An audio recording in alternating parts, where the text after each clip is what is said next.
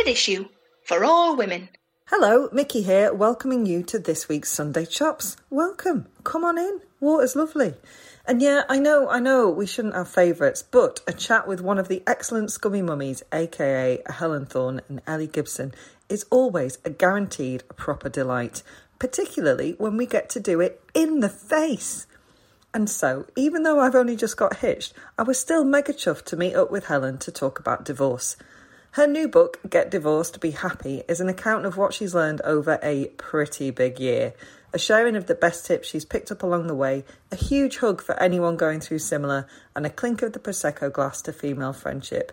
Helen's book is hugely uplifting and it is available for pre-order now really helps authors if you do that or out in the wild on july the 29th if you like getting you know in an actual bookshop we chat self-reclamation getting through life's shitty bits the joy as well as the tough bits of single mumming and how what feels like the worst thing to ever happen to you could well turn out to be the best Helen and I were pretty giddy kippers to be able to do this in person, and you will definitely hear that. But I promise we calm down a little bit.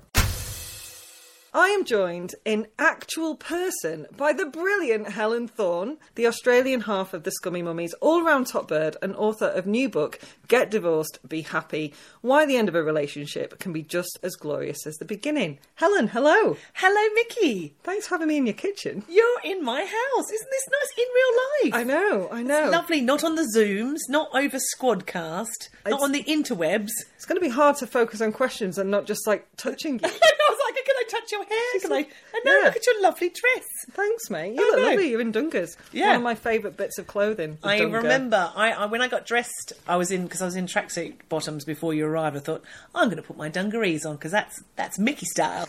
Ah, Excellent. She is also wearing a mask of my face, which is disconcerting. so, thrillingly, the newlywed, hello, that's me, is here to talk about divorce. And you know, it is good to know the facts, and those facts are that 42% of marriages will end in divorce. But to be honest with you, Helen, certainly after reading your book, I can't think of anyone I would rather talk to about divorce. Wonderful. That's exciting because I love talking about divorce because I'm so happily divorced. And that's why I kind of write the book because I was like, there's not enough positive and exciting energy about how wonderful it is when a relationship ends. I love that we're both at the other ends of the spectrum. like I'm freshly divorced, you're freshly married, but there is a language around congratulating people about the beginning of a relationship. Mm-hmm. But there isn't at the end. Everyone's like head tilt. Oh no, I'm so sorry. You know, broken home, failed marriage. There's all the negativity around it. But actually, from everyone I speak to, or everyone who's got in contact with me since I've become divorced, everyone's like, it's the best thing ever. But it's always in whispered, hushed tones, like, it set me free, or I feel excited, I'm me again, all these sort of mm-hmm. things. And there's just not enough of the fanfare around about that. Yeah, I'm a big fan of divorce. So Yeah. divorce has freed my mum from two men who were not good for her, mm-hmm. and also me from a father who was not good for me. And my husband is he's secondhand, if I'm honest. eBay. I got him on eBay. Couldn't be more thrilled with my bargain of the year. he is he's a divorcee, and hmm. it was that you know he got set free. Hmm. Róisín Conaty has a beautiful line about why some people are single, not you, Helen, hmm. but why some people who don't want to be single remain single, and that's because so many couples are married and just refusing to let go for no other reason than stubbornness. Yes. One of my catchphrases is there are no prizes for misery. There are no prizes for misery in that there are so many things about, oh, they've been married 50 years, or isn't it great that they survived, or what is the secret to a long marriage? And I don't think that's right. Do you know the other place where you keep a tally of years, Helen? It's fucking prison.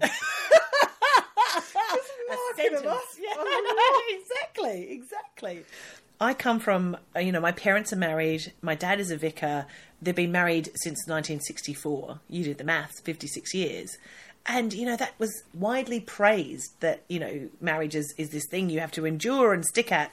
But that's changing. Like, that, there's no prizes now for that. And also, you get one shot at life, don't you? Uh huh. why don't you want to be happy? Why do you want to be with someone miserable? It's really hard. And I know there's many reasons why people stay.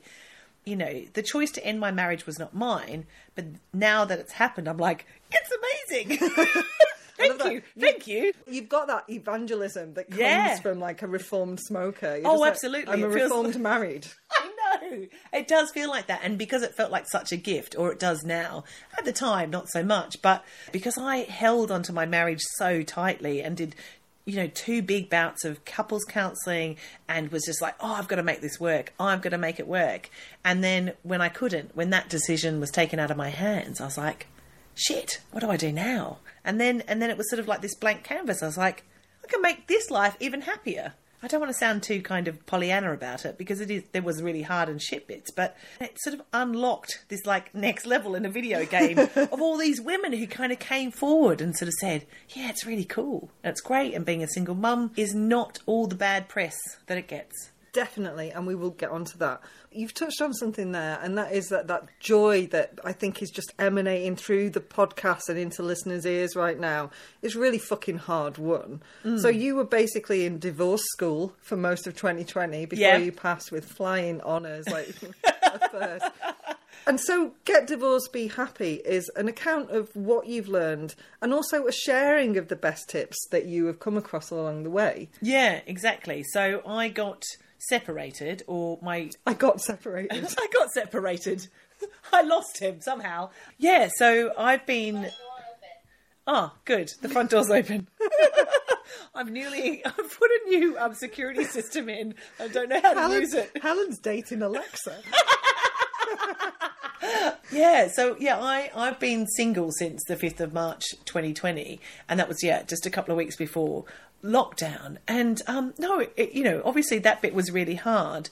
It's so funny that yeah, something that wasn't my choice or or something that I thought would never happen to me was just like the best thing, best thing ever. And I think this will come as no surprise to anyone who knows and therefore obviously loves you. But this book is as warm as a much needed hug, and it is also bracingly honest in parts. It's pretty brutal, isn't it? yeah, brace yourselves. Yeah, so I guess the book is an account of my first year of separation. Mm-hmm. So it it's sort of there's a little bit of background about what what my relationship was and why I was so obsessed with getting married and being a bride and all that sort of stuff. So it sort of touches on in the initial chapters about being a fat child and having low self worth, and then what it meant to be in a couple and being loved by a man, and then it kind of goes into how the relationship broke up, and then just the pit of despair that I went into, mm-hmm. which I call sort of the messy months, which is when you don't know what day it is and you're you're wearing the same clothes for a week and all that sort of thing. I've just finished today actually recording the audiobook, so it's quite fresh, the book again, because I've had to say it out loud. But I think the hardest bit, and where I sat at the table we're sitting now, was recounting telling my mum yeah. and recounting telling the people I loved that the man that I thought was my husband was not, and that he had an affair and he basically smashed my heart and smashed up everything that I knew. And I think that was the hardest thing is that, like, I had that pain in me, but then I had to make the phone call to call my mum in Australia to say, Mum, he's had an affair and, and it's over. And, and just letting all that pain ripple and explode both you know up down and sideways and i think that felt unfair because you know you can cope with pain yourself can't you? Mm-hmm. You can kind of go yeah yeah hit me with that. But then when it hurts your mum and it hurts your best friend hurts your children hurts your family and everybody you love then that feels that's when the affair feels unfair because you think no they went off and did something really horrible and now everybody's hurting and everyone's picking up the pieces. Even a friend of mine said, who lives down the road, who's just like a friend from school, and he, and he just said that, as you were saying before, it does have this ripple effect. Like what was this secret, what was meant to be private, this other life that my husband had, now is, is has been transformed into hurt.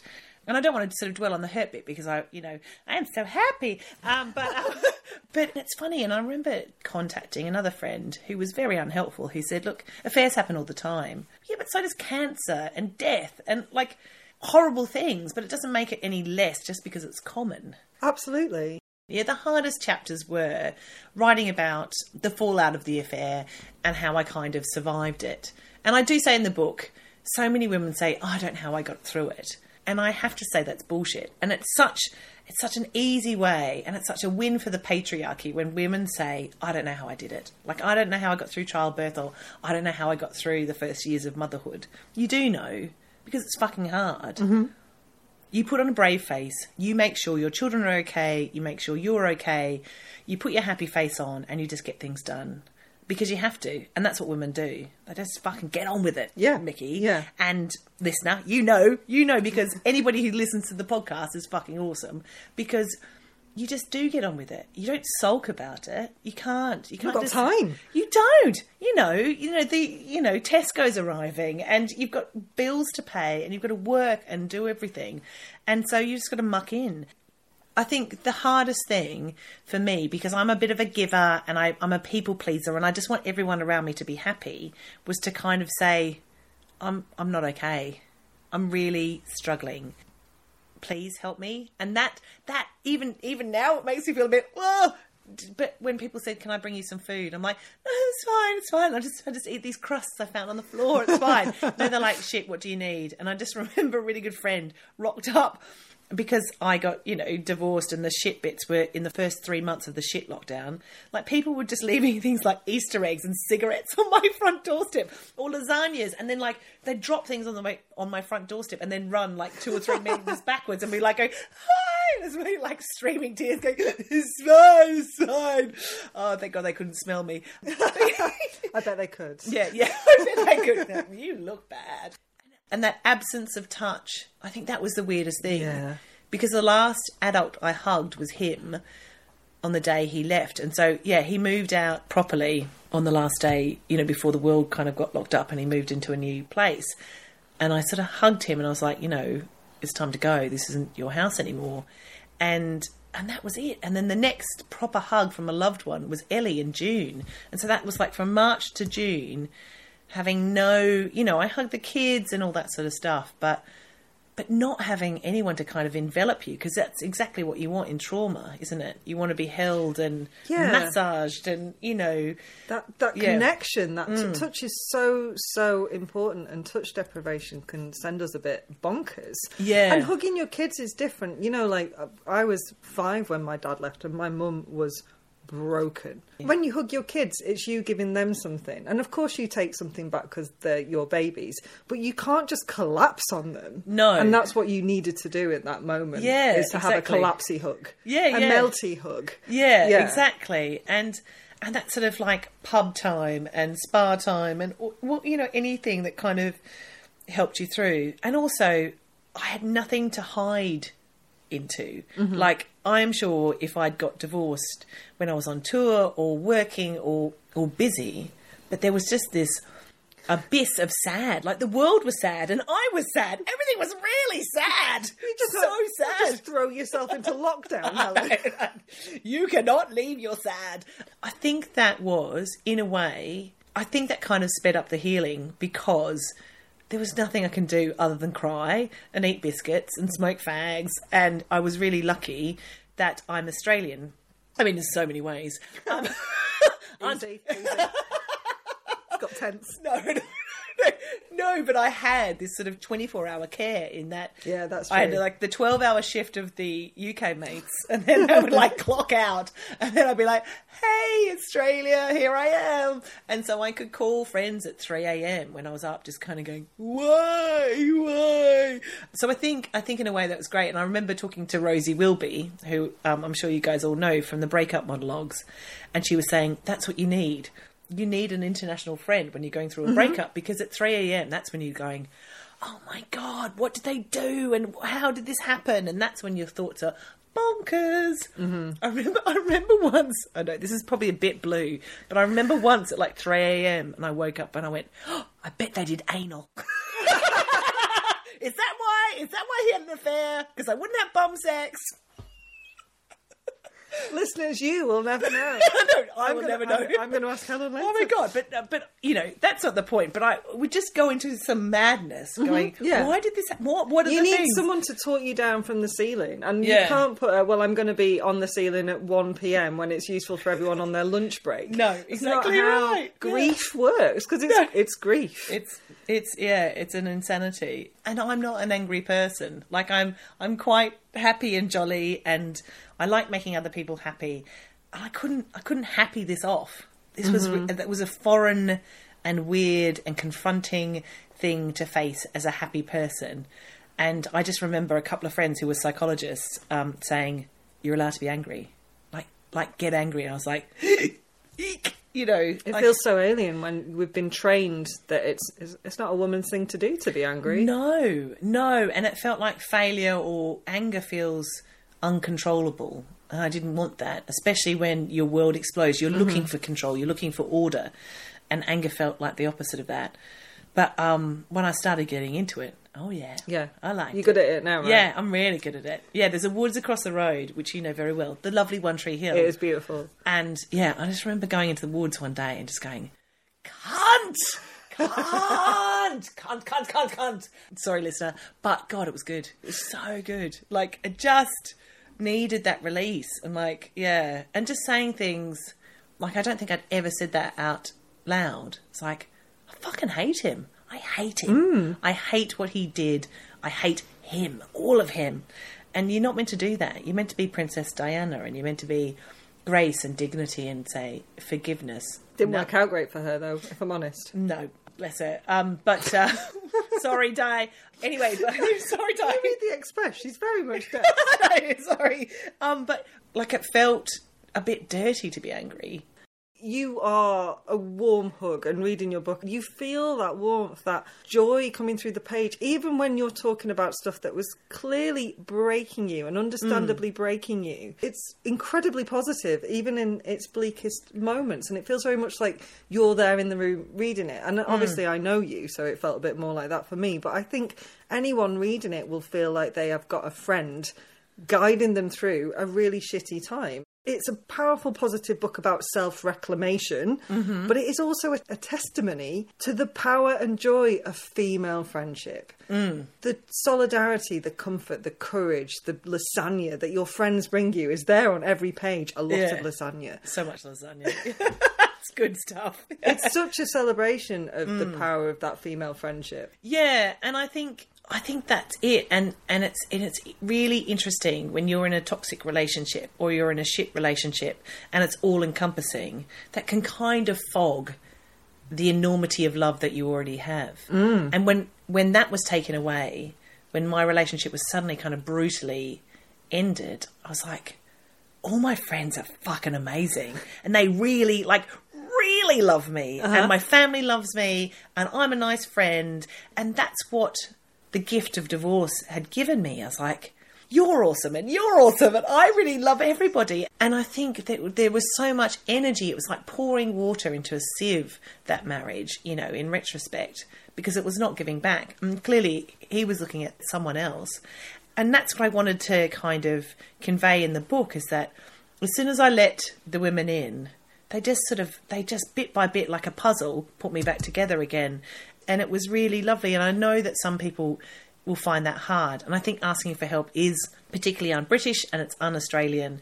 And you just want to go, no, I'm fine, I'm fine, I'm fine, I'm fine. But as soon as you just sort of uh, allow that, because people want to help, they know you're in the shit. So I think that was it. And so many friends said, just from me saying, look, yeah, just put some lasagna on my doorstep. That would be really great right Not now. even in a dish. Straight on the doorstep. Through the door. You know, say just you on the other side of the ladder. Ah. yeah, warming up. I just had to kind of let go in so many ways, and I'm glad that people kind of not that they shook me into it, but I did. I did realize that I needed help, and it's sort of and it's weird because you kind of know your role within the friendship group. Like I was always like, oh, I'll bring the fears and I'll have the cake, and I I want to do the the PayPal thing for the teacher at the school thing and all that sort of stuff, and I like giving, but when you take a step back, and I'm not going to do that forever, but just for that time, it was really powerful mm-hmm. and accepting help. And we, yeah, sometimes we're not very good at that. And what you touched on there as well is acknowledging that love. We are sold from such an early age that the most important love is romantic love. Mm. And it is bullshit. And mm. yeah, I just got married. But this emphasis on romantic love as opposed to like sibling love or family love or the love of your friends and the family we choose, Yeah. I mean, it sets us up for a fall. Yeah, it does. And there's and there is a quote from Esther Perel in there about we put everything into this one relationship, or we're sold that this is the all-encompassing. He's my best friend and my lover and my rock and my everything. But that's so much pressure to put Yeah. on one person and one relationship, and rarely does that exist. Mm-hmm. Rarely does that exist. And it's really interesting. Like I interviewed quite a few people about what it's like on the other side, like when you get divorced. And it was, I think it was Dr. Karen Gurney, who's this psychosexologist, was saying, well, the women that she sees in their 40s, 50s, 60s, and 70s, they don't want another relationship. They've got their kids, they've got their house, they've got their money, they've got everything they need, and they get everything from their friends. It's great to fuck, you know, fuck a guy occasionally, but they're not craving that intimacy or that all encompassing love that they got from one person. Or the job they had, which I imagine it can feel like if it's not going brilliantly. Yeah, and exactly. And they're like, I don't want to wash someone else's socks anymore. I, yes, come over and fuck me on a Friday night, but you go now at 1 a.m. and then I can wake up and hang out with my cats.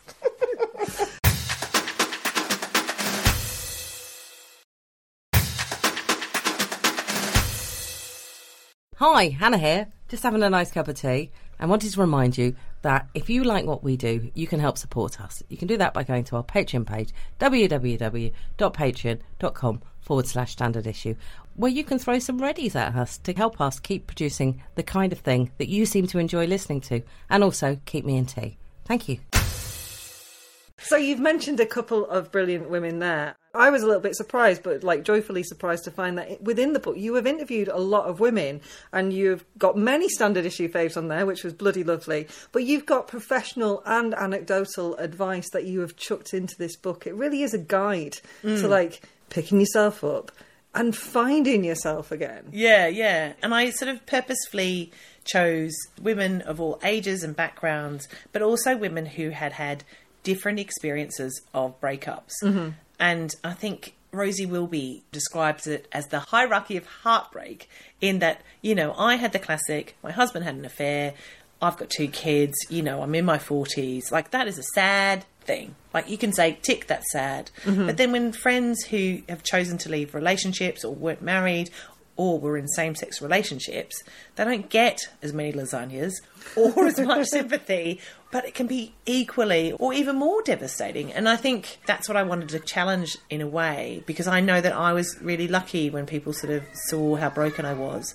But other people aren't good at asking for help, or if they have left the relationship, people think, oh, they're fine. Yeah. They're not. I don't envy anyone who has the balls, frankly, to go, this isn't working, or it's just not good enough that takes such courage to leave a relationship that you know is is okay. And I think twenty years ago or thirty years ago or whatever, people would have just limped along in shit relationships. But now there is the opportunity where you can find happiness without compromise and without apologizing either. Absolutely. That stigma of divorce ultimately meaning failure has to go because we live so much longer than when marriage was an institution. And Yeah. just, you know, we grow. Yeah. you, I mean, you met your ex husband at a fairly early age. Like, how much changing does a person do? Yeah. Shitloads. Heaps, yeah, Yeah. yeah. I met him when I was nineteen. I thought, yeah, done, right. Got the husband, all done. I mean, we got married ten years after we met, but yeah, I think that's it. And if you can maintain a relationship over those big changes, but I'm, you know, I, I sort of feel grateful that I was given this new life at 41 because it feels like I've got another 40, 50 years, hopefully, of just having lots of fun and and before I was like, oh God, yeah, we're gonna the kids this and then retirement and everything felt very mapped out and like, yeah, and this is what we're gonna do. But now life is a sort of blank canvas and I kinda like that. All I know is that I probably should fix the leaking bath and I want to keep doing scummy mummies and all that sort of stuff. But the weight, I feel lighter and, and more positive about the unexpectedness of life. And that's really great. And I don't have to compromise. Everything is just my own. And I think that was the big kind of turning point in getting happy is that I stopped thinking about, oh, fuck, you know, he left me and I'm unloved and I was rejected and all those sort of things. And I went, oh, this house is all mine.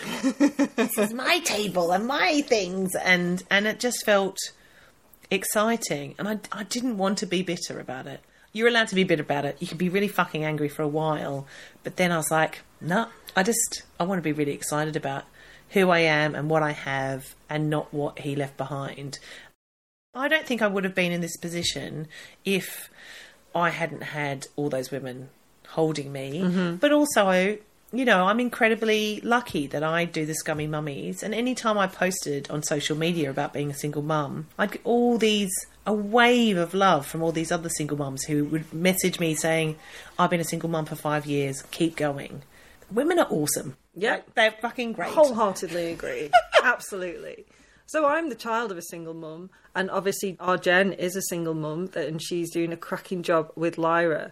But single mums, I remember this this story, and I must have been about ten. We was playing out, we were kicking our ball, and it kept going on a neighbour's lawn, and this guy came out and he shouted at my mum and our next door neighbour Laura, who was also a single mum. Mm. He said, "This is outrageous."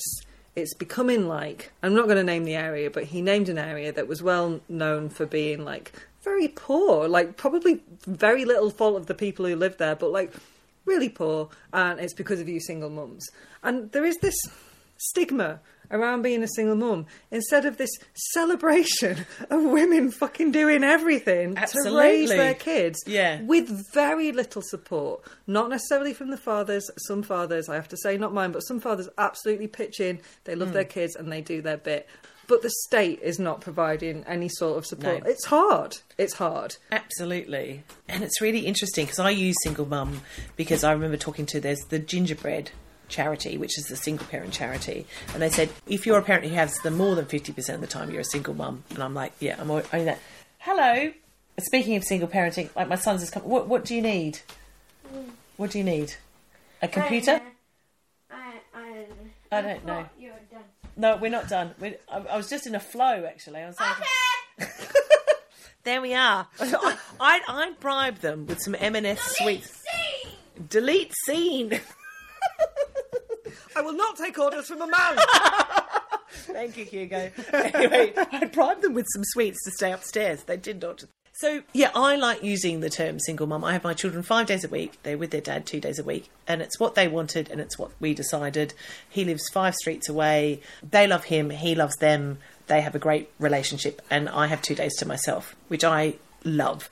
But I like using the term single mum and it was interesting on social media. People said, You're not a single mum, you're an independent mum. And I was like, No, I want to use the word single mum because of that. You know, oh, single mum's this mm. and hmm. single mum's on benefits and all that sort of stuff. And I want to reclaim it. It's a bit like using the word fat or other words that are used or have been used to shame women. And I think there's something powerful in using something to reclaim and re own and redecorate what that term means. But I liked the other day, someone wrote on social media, You're not a single mum, you're a double mum. And I thought, that's fucking it. You're doing yeah. twice the work, uh-huh. and I'm, you know that. Yeah, Nikki. totally. You've seen your mum. I do that all. The, I like huffy, huffily puffily going. Oh, am I the only one doing dishes again in front of my children? They'll go, okay. I'll pick up a tea towel and then put it down again. But I'll yeah. do a job really badly, so you won't ask me to do it again. Here's me putting a sock on the rack. Um, yeah, but do you know what? It, it just feels, even though it's twice the work, it feels like half the emotional bullshit, and that's what I like about it. Well, there's one big child you're not looking after anymore. exactly right, and there's no one criticizing. Like the kids, just you know, for the time being, think I'm amazing and we have our kitchen discos, and you know, there's a bit of shouting and all that sort of stuff. But I love our unit. I love uh. our little. It does feel like a party. Although I just remember at the end of lockdown because it was just all pizzas and no toothbrushing and all that sort of stuff. I just remember my son turned to me and goes, "Mummy, do you think we need some more discipline?" I think I think when the 10 year old is asking for discipline, the answer is probably yes. So, what is really interesting, and you, you admit this in the book, and I'm using the word admit there very carefully, is that becoming single made you realise that feminism wise, you'd been talking the talk, but not really walking the talk in your marriage. Exactly right. And it was confronting and affronting because, yeah, I'm in a female double act. I do comedy for women. I'm all about women.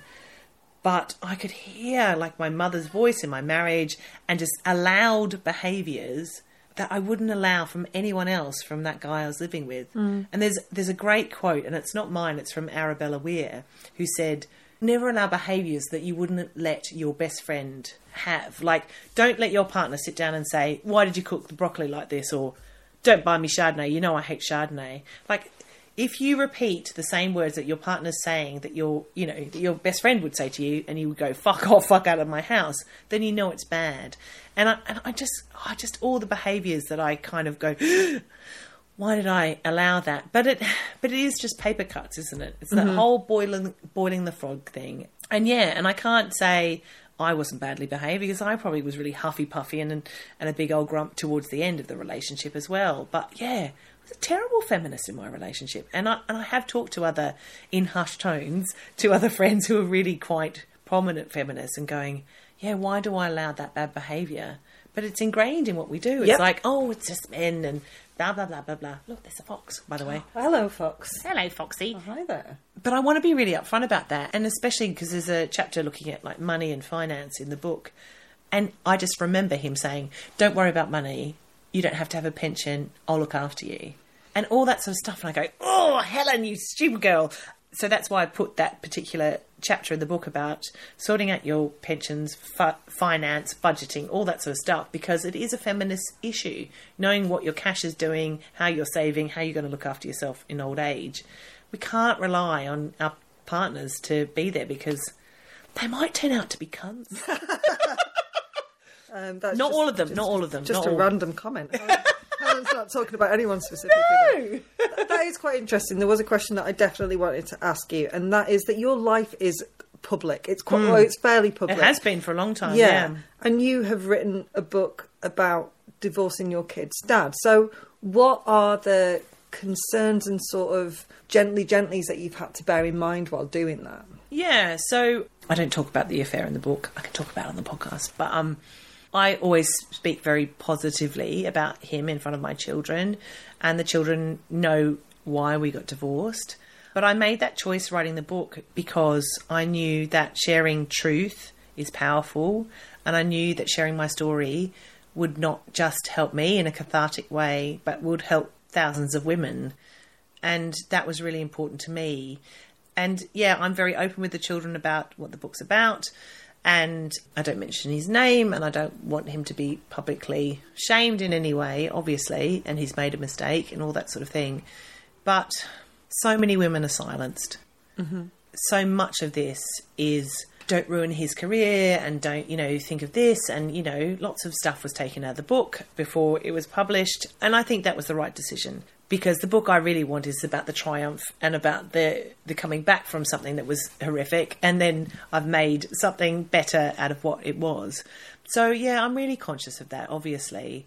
But I have always, for the last eight years in the Scummy Mummies, spoken honestly about my life and my experience as a woman. And, you know, when I first got divorced, what I wanted was more stories, to, wanted to feel normal. And I think, you know, when we started Scummy Mummies eight years ago, that was sort of the ethos of that then, about there wasn't enough honesty about motherhood. Now, fucking everyone talks about motherhood all the time. But this experience just felt a little bit underrepresented. And same with like single motherhood as well. Mm-hmm. That it was all about struggle and negativity and hardship. And I was like, I love being a single mum and, and, and it's made me a better mother. It's made my experiences richer with my children. Obviously, because they're upstairs being bribed with sweets and watching iPads. I mean, you know, it's all it's all um, knitting and, and macrame. But yeah, I think I think that it's really important to share these stories, and and I don't think I'm brave or I don't think what I'm doing is anything new, but I'm very aware of the platform that I have and the privilege that I have from doing Scummy Mummies. And every time I post about being a single mum or have done a podcast, I get hundreds of messages from women going, Thank you for telling my story, or you've given me hope, or I've just got separated and seeing you happy gives me hope that I can do that. And I sort of, that kind of gives gives me purpose and it feels like a really um yeah there's and I don't want to sound too cheesy, but I wanted to turn something that felt really hateful into something that gave love and that gave some joy or hope because, you know, it just felt so cruel what had happened to me. And I thought, fuck it, let's turn something that was so awful into something great. I think you're brave. I think you're fucking amazing. Oh, and thanks, also, Ricky. Get Divorced Be Happy is published by Vermilion and is out on July the 29th. Correct, and you can pre-order now. Awesome, you should totally do that because it's really helpful for authors and we should all be helping Helen. We can't I may have pre-ordered my own book.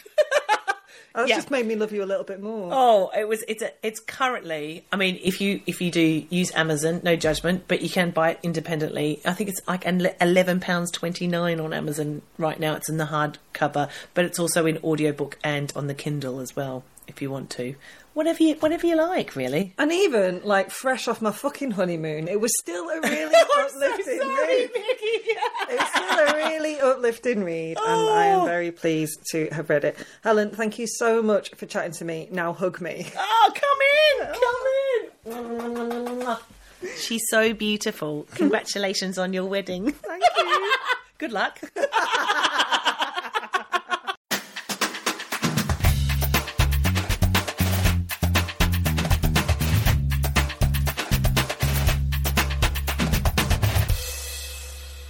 Standard issue for all women.